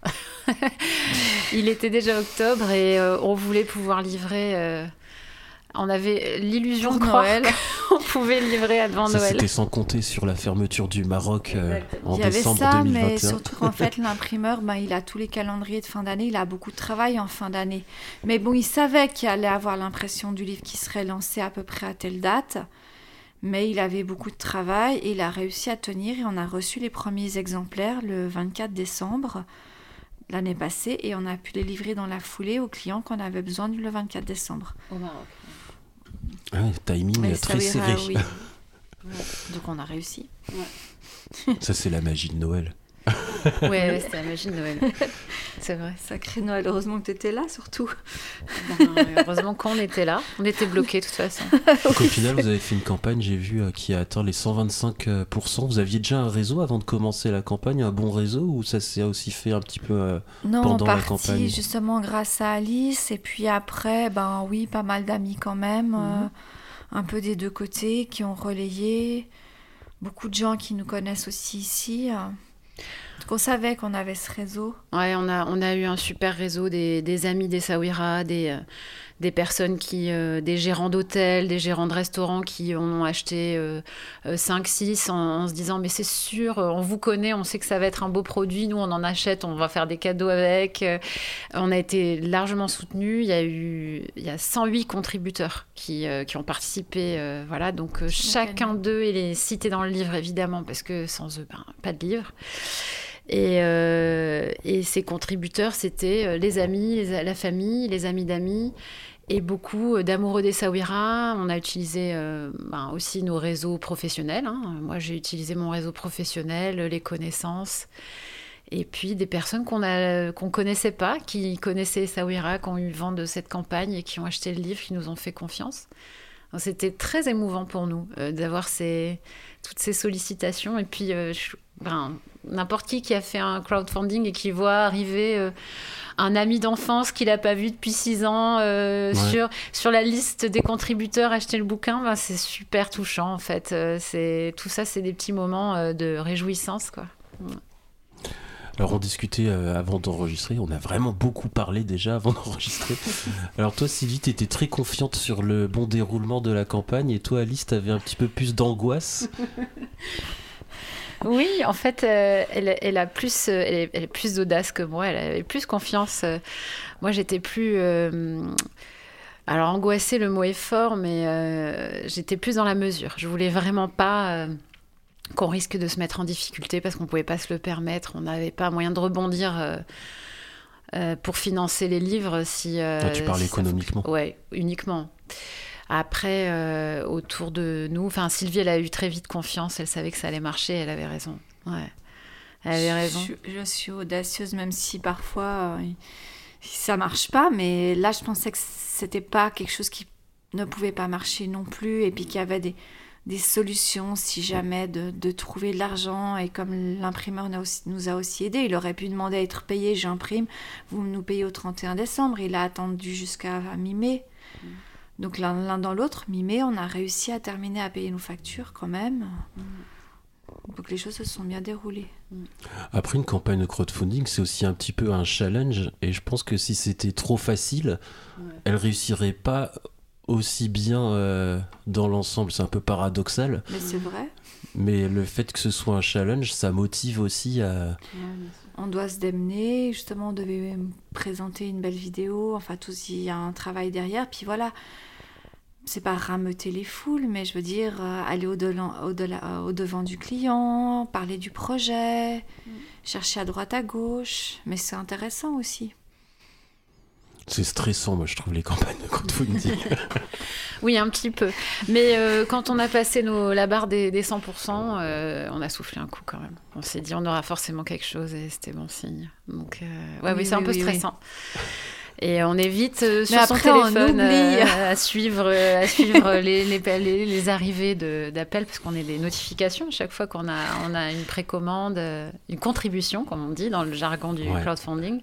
Ouais. Mais c'est magnifique, Euh, vraiment, ces, ces- ces outils-là sont extraordinaires. Je veux dire, c'est l'exemple type de ce que peut faire euh, Internet, euh, ce que peuvent faire euh, justement tous ces nouveaux outils de communication.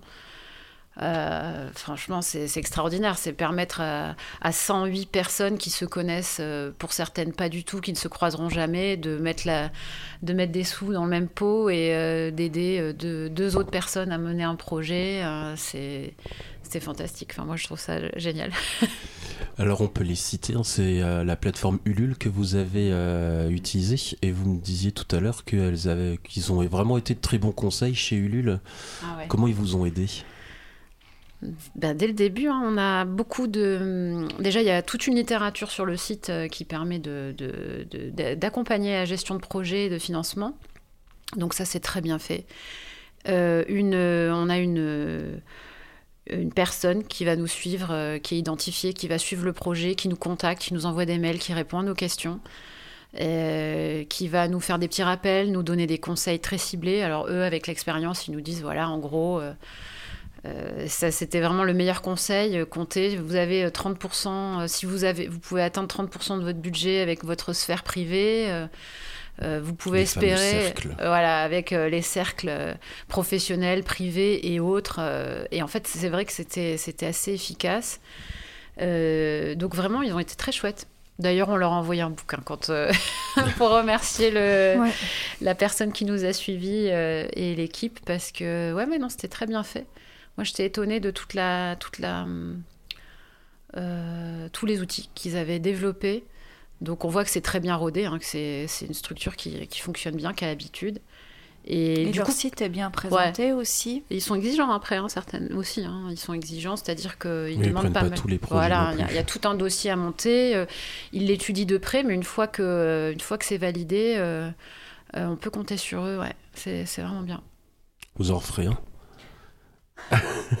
La question qui tue. Certainement. Voilà. Mais quand on ne sait pas, parce que, parce que il faut voir comment va la vie, ça prend beaucoup de temps quand même. Et euh, quand on a fait le livre, moi je travaillais euh, pas avec des horaires fixes. Cette année, je, ne pourrais pas, j'arrive pas à toucher les photos. Donc c'est dans le coin de ma tête, j'ai fait des photos pour un projet, j'ai plein de projets. Donc euh, il y a un jour, je ferai quelque chose. Mm si Alice elle veut, elle sait qu'elle est conviée. c'est à son bon vouloir. Donc on ne sait pas quand. Mais on va peut-être euh, faire bientôt une autre collaboration quand même, toutes les deux. Voilà, mais pas forcément un projet euh, personnel. Alors éditer un livre, euh, c'est plein de compétences, c'est plein de métiers en règle générale. Et là, vous avez tout fait vous-même, sauf une chose, c'est la couverture. Eh oui, ouais, la couverture, très très importante.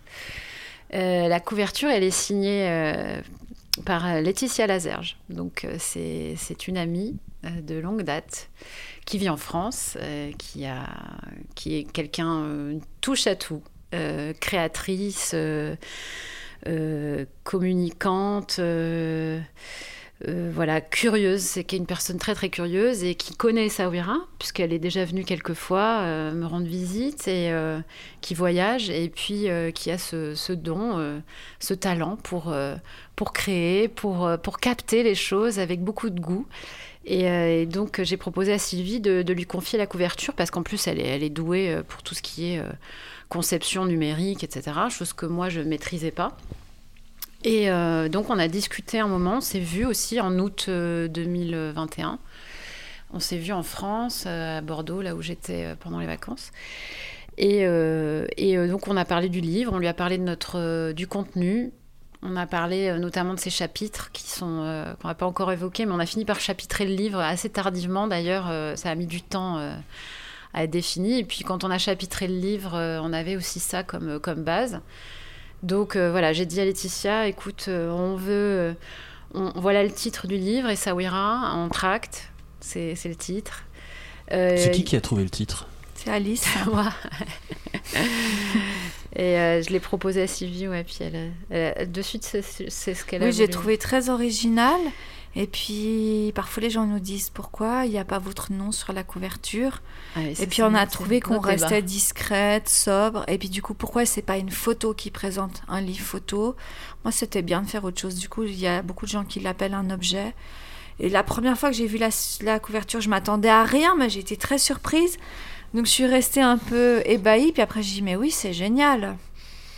Voilà, donc c'est une couverture qui représente. c'est pas une photo pour le coup, hein, c'est une couverture très graphique qui, qui inscrit le titre comme ça en, en hauteur, en trois, trois parties, S. Awira. Et, euh, euh, elle a décliné sur cette couverture les trois couleurs des chapitres euh, le, bleu de l'océan, l'ocre de la ville et le vert de, des. enfin, le vert, c'est une teinte de fond, et puis le, la couleur pêche. je sais pas comment trop la définir. Si vite, tu sais, c'était mieux, c'est plus fort que moi pour ça, pour pour les terres. donc en fait, l'idée. C'est un peu la couleur des murailles, non? Voilà, alors pour l'ocre, euh, c'est les couleurs des murailles. Après, la couleur euh, du chapitre euh, consacré aux terres, c'est la couleur de, de la terre, du sable, voilà, qui, qui, a beaucoup dans, dans, cette région. Donc elle a décliné les couleurs finalement. Et donc on est resté sur quelque chose de très graphique avec du bleu. On voulait du bleu. Le ciel, on pensait peut-être que ça serait une couverture toute bleue. On avait choisi ce bleu et puis du coup, ben, c'est resté le bleu du ciel qui est pas du tout un bleu de ciel en vrai, mais qui va très bien pour la couverture. Alors c'est, moi j'aime bien parce que c'est surprenant. Moi je cherche pas mal d'auteurs sur euh, les plateformes comme Ulule et KissKissBankBank et j'ai failli passer à côté du vôtre parce que je cherche des livres photos et c'est vrai que c'est très convenu. En général on s'attend à une photo euh, et j'avais failli passer à côté mais j'ai bien fait euh, de cliquer dessus pour voir de quoi il s'agissait mais à la base je crois que si j'ai cliqué c'est plus parce qu'il y avait écrit Essaouira ah que parce que Enfin, pas pour un livre photo pour le coup, donc j'étais bien content de voir les deux. Ça aurait pu être un livre cuisine, hein on sait pas. Oui. on traque, ça veut tout dire, rien dire. Alors c'était une bonne surprise en fait, à cliquer sur le lien et là tu t'es dit c'est un livre photo. Bah oui, en fait je cherchais des livres photos, mm. je vois celui-là qui me paraît pas être un livre photo mais je clique parce que c'est Saouira et que ça m'intéresse. Ah, c'est un livre photo. Mm. C'est pas mal. En plus, je sais que je retourne à Essaouira chaque année, donc c'était nickel pour vous rencontrer, pouvoir enregistrer. Euh, on parlait des différents métiers euh, qui permettent la création d'un livre, donc toutes ces compétences que vous avez acquises sur le tas. Du coup, c'est toi qui as fait la maquette. Tu savais faire des maquettes déjà ou? Non, non, non. non, c'est un projet complet, un projet euh, créatif et d'auto-formation. Voilà. voilà, on a étudié quel programme? On a failli prendre autre chose, tu te souviens? Ouais, on a, fait, euh, on a fait avec les moyens qu'on avait aussi et euh, avec les conseils de personnes autour de nous. Donc aussi bien pour le traitement photo que pour euh, la conception. et justement, Laetitia, qui, travaille, qui a travaillé, qui a fait la maquette de la couverture, m'avait conseillé des logiciels à portée de bourse que je pouvais manipuler. Puis après, ça a été de l'auto-formation. Euh, voilà, la prise en main euh, de façon. Euh, alors, c'est à double tranchant de le dire comme ça, mais de façon artisanale quand même, parce que c'est pas du tout un procédé enfin voilà qui a été industrialisé j'ai pas fait 12 livres avant mais ces programmes ils sont aussi faits pour tu commences à manipuler. Et puis, ben, on plaçait les choses, on essayait les polices de caractère, euh, on mettait nos photos. Et comme ça, moi, je déplaçais les, pages au fur et à mesure pour justement avoir ce, chemin. Et puis, euh, c'est ça qui était génial, c'est qu'en fait, euh, avec pas grand-chose, chaque semaine, je disais non, cette photo, je la veux plus grande. Non, celle-là, je veux pas la. Enlève-la. Je l'en amenais une autre. Et puis, c'est très bien fait. Et puis comme ça, elle a appris. Moi, moi, je l'ai aussi acheté. J'ai fait un livre pour un mariage avec. Et je trouve que c'est... Ouais, non, c'est vrai qu'aujourd'hui, on a des logiciels avec des hein. tutoriels en ligne qui nous permettent, euh, avec du travail, hein, bien sûr, c'était beaucoup de travail, mais, euh, mais c'est aussi la raison pour laquelle l'objet est assez simple. Euh, le, la structure du livre, elle ressemble à ce qu'on voulait dès le début, mais il est vrai qu'en partant juste de, zéro. Euh, il fallait en même temps apprendre, faire une mise en page qui, doit, qui soit propre. Euh, que la photo soit bien mise en valeur, que les calages soient bien faits. Donc ça, ça a été euh, appris sur le tas. Donc la conception du livre, le choix du papier, les différents paramètres. Et encore une fois, ben, moi j'ai, on a, on a fait appel aussi à des personnes autour de nous. J'ai donc des amis qui ont travaillé dans le livre, Laetitia dont j'ai parlé, ma sœur qui travaille dans la com, il a été son papa. en fait. Ah, Donc je, suis, allée pas mal en imprimerie quand j'étais petite jusqu'à... Il a dû arrêter, j'avais 15 ans. Mais ça veut dire que j'allais à l'imprimerie, je le voyais travailler. Donc du coup, je lui ai demandé et puis il nous a donné quelques astuces pour pouvoir euh, rester euh, correct dans la présentation.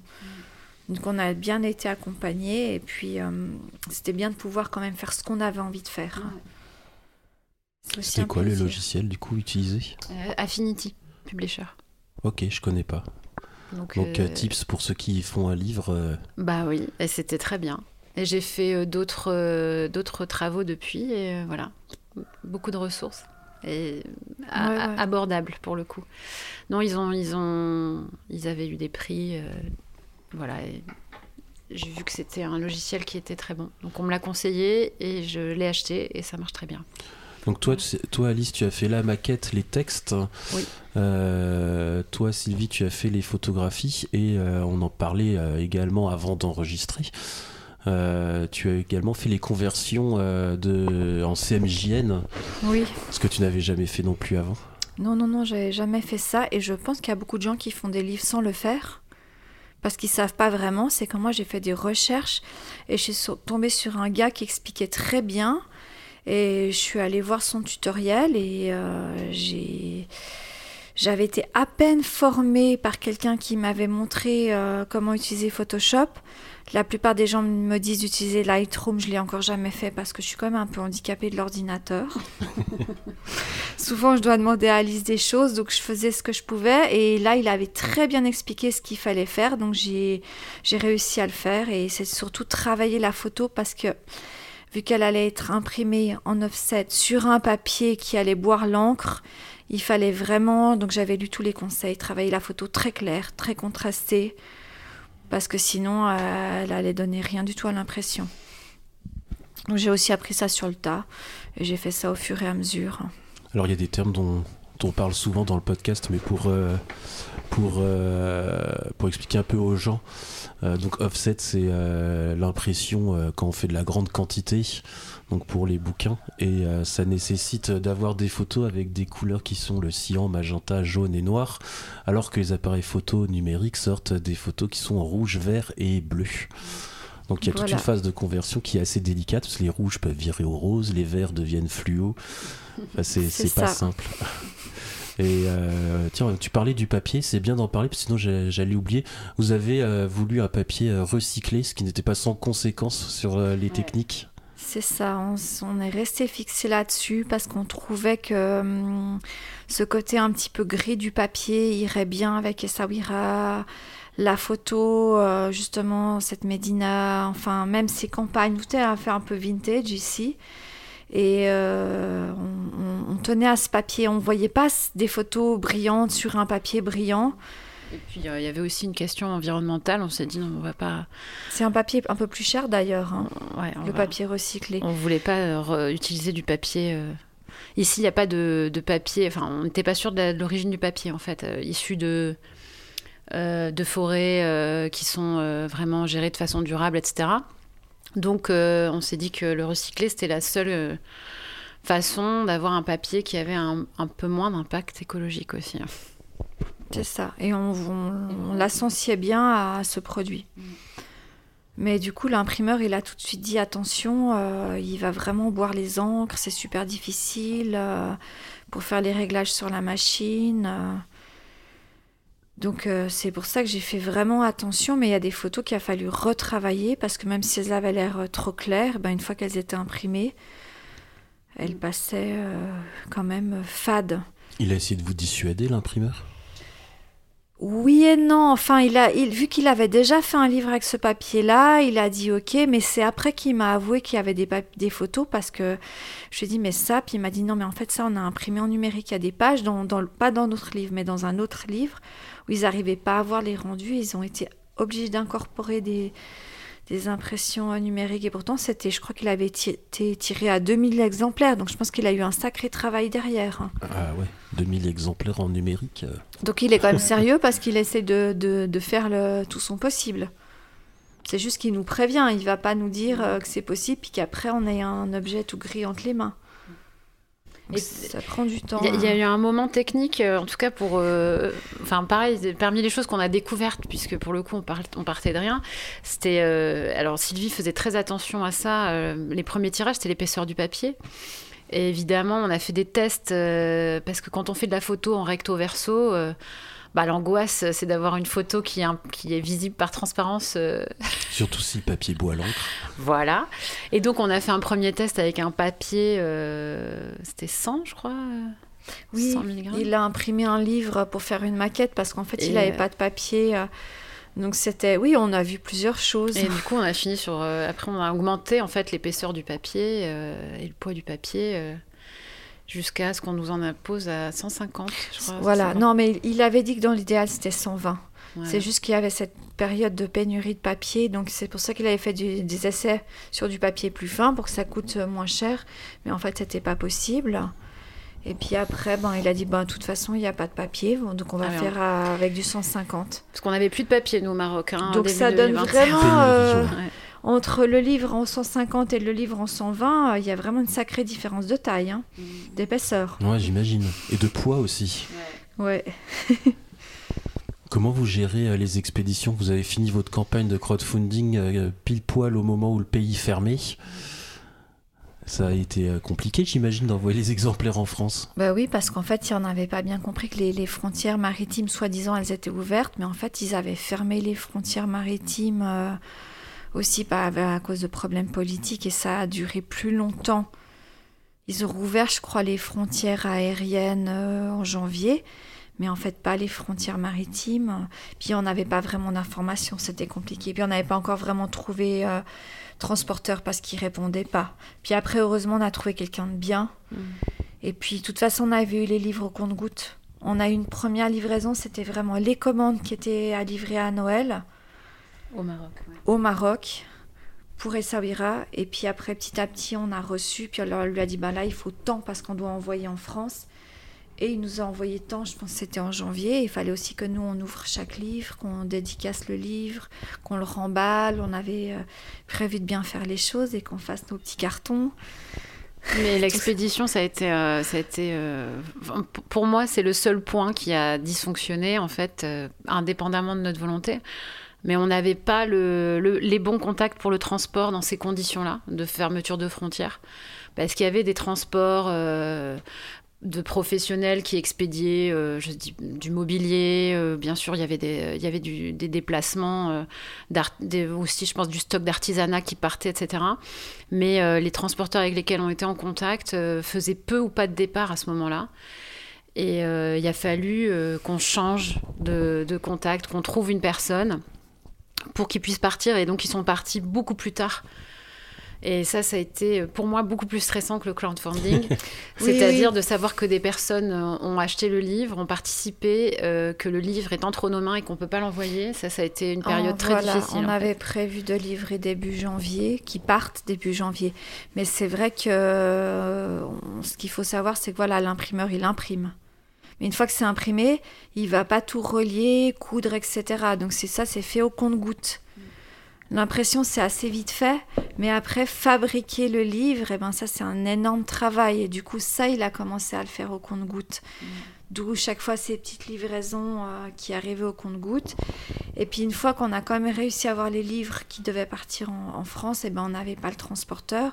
Et je pense qu'il y a eu deux mois de retard. J'arrive pas vraiment à me souvenir. Ouais, ils sont partis, euh, c'est parti en avril finalement. Ça a été euh, imprimé au Maroc et la reliure s'est fait chez l'imprimeur ou c'est une autre société encore Non, il a tout fait, ouais. Ok. Il a tout fait. euh, Ouais, il a tout fait. En France, c'est devenu rare. Souvent, la reliure est sous-traitée. Il n'y a pas beaucoup Ouais. de, de relieurs euh, en France. Ouais, non, il a, Donc il, lui, il arrive encore tout faire. il a tout fait, mais il a eu des équipes contaminées par la Covid avec des fermetures, des. Oui, il y a aussi eu ça. Ils ont tout à coup été tous malades. Oui, c'était une période bien compliquée. euh, Ouais. Oui, maintenant les gens malades de la Covid, ils vont travailler, mais allez, C'est ça. il y a un an en Après, arrière. aujourd'hui, il y a hein, d'autres problèmes parce que la pénurie de papier n'est toujours pas réglée. Je crois Non, que c'est pire. voilà. et Le coût du papier a explosé aussi. Ouais. Oui, il oui, aurait oui, fallu oui, faire ça- euh, 30% de plus au crowdfunding. Exactement.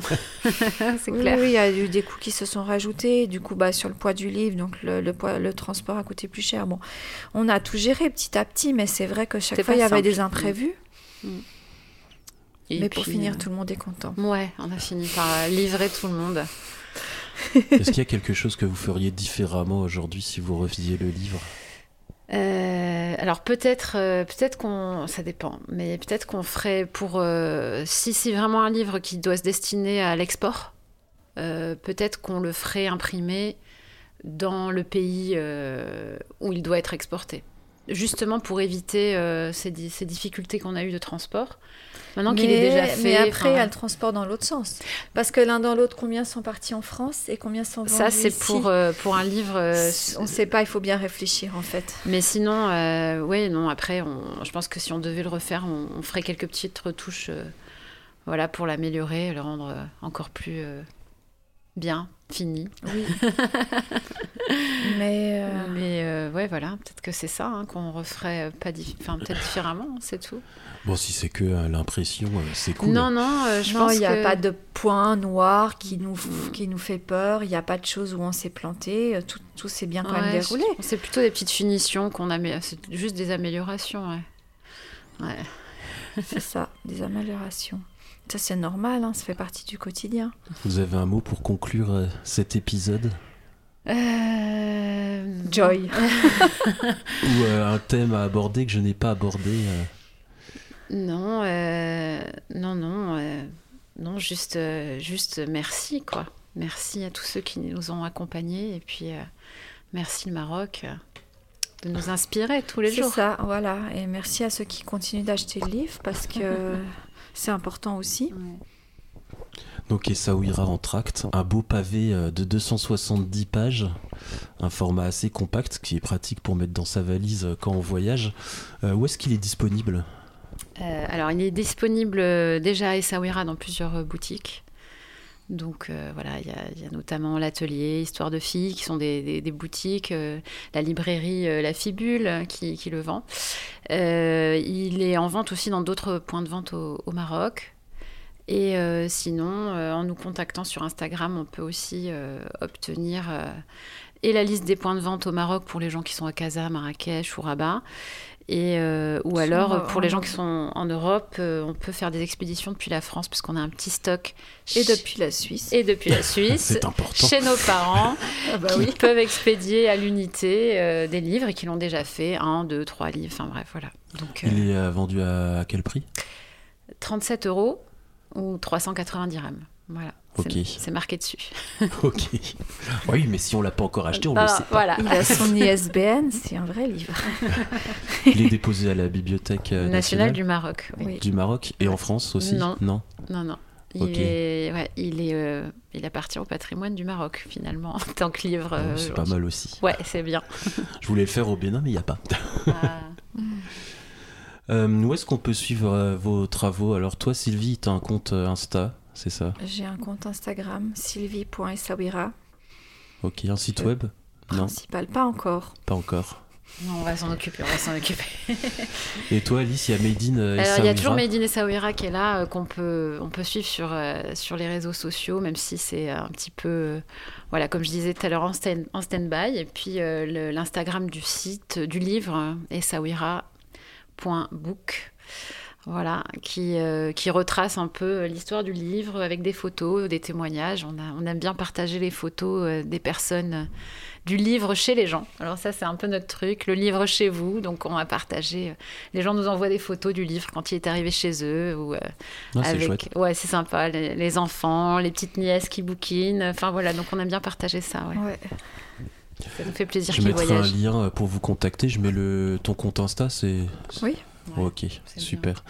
Alors, euh, j'ai des bonnes statistiques sur le podcast. Enfin, quand je dis bonnes, c'est que j'ai beaucoup de statistiques et en général, les gens euh, arrêtent d'écouter à ce moment-là euh, de, de l'épisode. Mais je vous invite à rester. Habituellement, je mets la musique que vous connaissez de l'introduction pour conclure l'épisode. Mais là, je vais vous mettre quelques sons d'ambiance.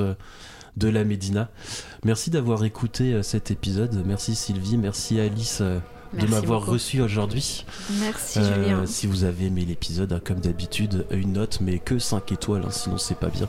Et un commentaire sur Apple Podcast, ça favorise les algorithmes, le nerf de la guerre. Au revoir tout le monde.